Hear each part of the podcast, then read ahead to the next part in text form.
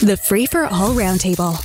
Round two. On round two, nice to bring back Pamela Palmater. You've been away for a while. Pavan Bratch is here, serial entrepreneur in marketing, tech, and real estate development. Kevin Vuong is an independent MP for Sport, Spadina, Fort York. Good morning to y'all. Let's actually start with a lifestyle issue, and that would be the idea that's being floated that if an establishment wants to serve alcohol um, at later hours, that they could. As a matter of fact, we could go all the way to 6 a.m. Pamela Palmater, do we need this? I mean, this discussion has been happening this morning mostly amongst people who wouldn't be in a bar at 10 p.m. Uh, yeah. Well, I, I think we always have to balance safety and other considerations other than do the patrons of people who go to bars till 2 a.m. want to stay until 4 or 6 a.m.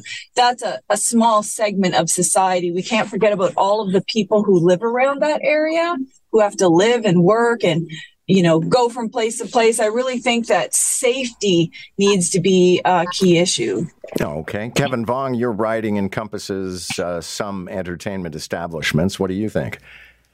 Yeah, I agree with um, with Pam there. I, I think if we're going to do this, and inevitably we know Toronto is going to start some pilot and name it TO something, um, you know, let's also think it through all the way, which means safety and cleanup. Because inevitably, if people are going to drink and drink a lot and drink for a long time, there's going to be cleanup that's required. So let's make sure that the communities that host these bars that could be open till 6 a.m. are kept safe and clean. Pavan, there seems to be an assumption amongst many people debating the issue that if you extend bar hours, it means people drink more. I don't know. Maybe they just drink at different hours.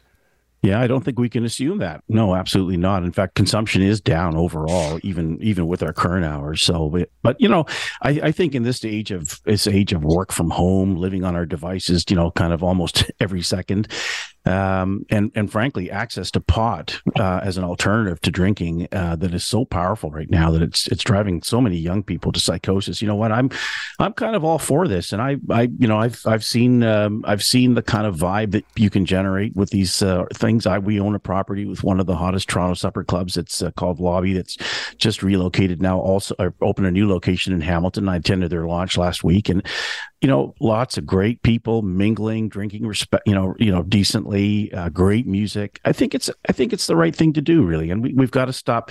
If you can, if you can buy Duff beer at the Kwik-E-Mart, uh, you know, twenty four seven, why, why can't you go and, and enjoy other people's company and actually meet people without an app you know so I, I i'm all for it. And and we have to remember that there are so many you know i know this because i've created businesses in hospitality. There are so many laws around drinking driving uh, noise security you know all these types of things.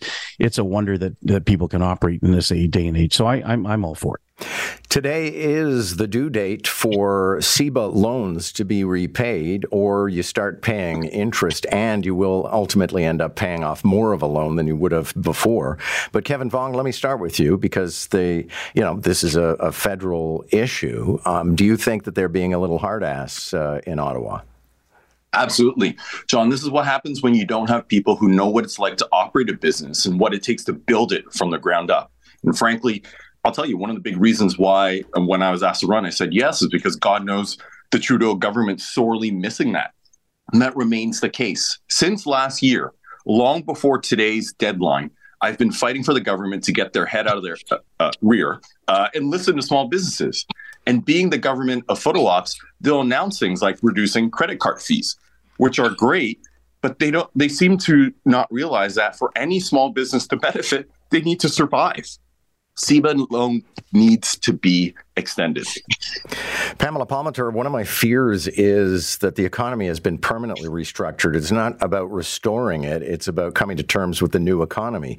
Ergo, some of these people are just delaying the inevitable. If you know, if we were to give them an extra six months or a year to pay it off, they would still be going out of business. Exactly. That's the whole point. And I think we can't forget that who's actually paying this? This isn't like some magical bank that Trudeau has to say, oh, okay, fine, you can have all this money or delay it. These are taxpayers who are already hit hard by worldwide inflation and food prices. There's homelessness. It's hard enough to even get a place to live. I can't imagine saying, okay, taxpayers, now you also have to keep carrying this burden and any interest and penalties that has overall. I think they need to pay up. They knew it was a loan.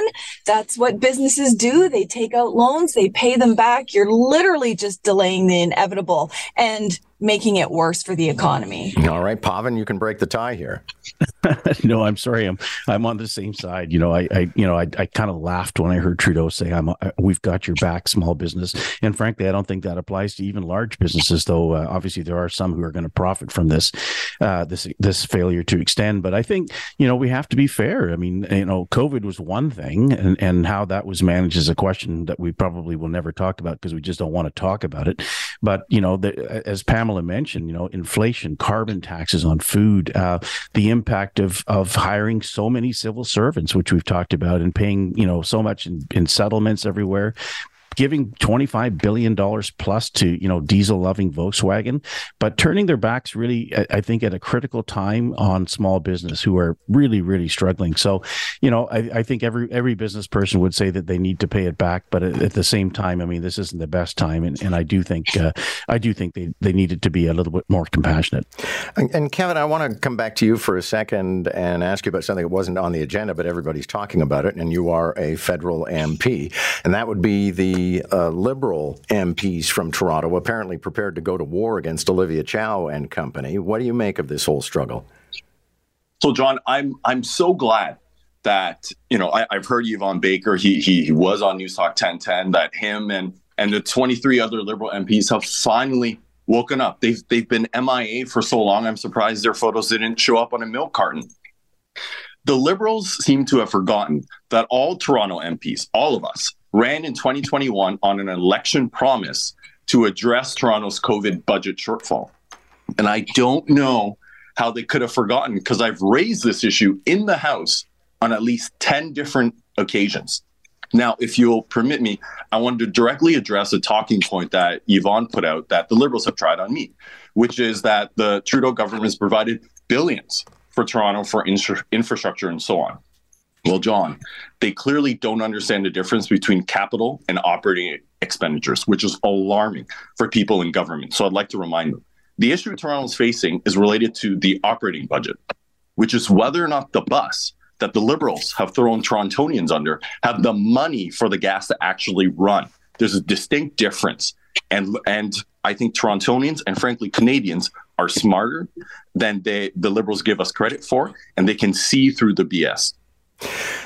I want to move on to a couple of other issues. One of them would be Robert Benzie writing today that MPPs haven't had a raise since 2008. And I would imagine many people think that's fine. They already make a good living. But Pavan, I'll start with you on this one. You do have to pay public officials, and I don't think they're greedy for wanting a decent and comparable wage. Not necessarily. I mean, I know one former federal cabinet minister who is probably making about 240 as a cabinet minister, who's making about 8 $850,000 in the private sector now. So, you know, it's not being an oblate nun, but you are making a compromise most of the time when you run for elected office. I agree, and and you know, listen, I I support it if uh, if if you're going to pay uh, you know people who are running hundreds of billions of dollars of spending annually, you know, um, you know uh, something that's not comparable to what a teacher or or a, constable would earn, I think there's a problem with that. And you know, there is an adage that when you pay peanuts, you get monkeys. And I'm not saying that that that this applies to our representatives, but you know, if there's been no increase since 2008, uh, I think that needs to change. And, and you know, ideal world, and I know this is never going to happen, but wouldn't it be nice if there was an added bonus system like it is in the private sector. So the guy that's making 800 grand or the lady that's making 800 grand has probably got a, a pretty significant bonus structure. And you know healthcare has been on our has been on our radar forever. Housing deficits service levels cost reductions that aren't being you know kind of implemented. I'd be happy if they earned a base salary that was higher but they actually had a bonus on all sides if they actually achieved the objectives that the citizens want.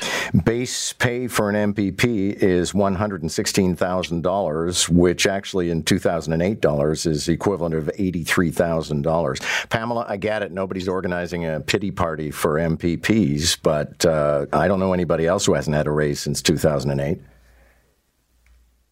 Well, I think we have to think about other situations, and I am all for people in all professions making a living and being able to survive the cost of living and a single mom who might be an MPP who has to pay for her kids and maybe elderly parents like the money needs to be there to provide all of these social supports. Uh, but so too do all the frontline workers that serve all the MPPs. We should have been raising the minimum wage a long time ago. So we're talking about people who, yes, should have a raise. People should get raises in their jobs, but so too do people at the very, very bottom where it's life and death, and some can't even afford a place to live. So we should also at the same time be talking about things like minimum wage. Okay. And Kevin Vuong, last word on this one. And of course, notable that you're on the public ticket as an elected official. Yeah, that's right. And and what MPPs and MPs do get paid um, is is quite gen- generous relative to a lot of what Canadians earn. But something that, that I learned from my parents is also you get what you pay for. And so I think if you want talent, you have to pay for it. I'm I'm of the opinion that you tie any salary change to the rate of inflation, full stop, and be done with it. And while we're at it, do it for the budget too, right? This way, one, we don't have out of touch and cool double digit property tax increases like Olivia Chow wants to force on Torontonians, but then you also get governments who are more focused on inflation as well. And not a lot of time on the clock, but Pamela Palmater, I'm kind of curious about your thoughts because you are a lawyer and an activist. Montreal doctor has been suspended for three months after getting into an argument with a transgender person and refusing to recognize them for the gender they wanted to identify with. Uh, did he get what was uh, coming? The doctor, I mean? Well, I think if you separate his behavior from the topic itself, you'll see just how unprofessional he was. He had a million options to treat the person with dignity, to refer them to a transition specialist. It's, it's not about his personal opinion or whether or not he was correct. Obviously, doctors have to give lots of information, but his behavior, if what's reported is true, was entirely unprofessional. And that could have been to a woman for another issue issue. It could have been for any other issue. He shouldn't have acted that way. Thank you all. Very lively discussion. We've had some great roundtables this week. Kevin Vuong, Pamela Palmater, and Pavan Bratch. Catch the roundtable. Round one at 745. Round two at 845. Weekday mornings on Moore in the Morning. News Talk 1010 Toronto.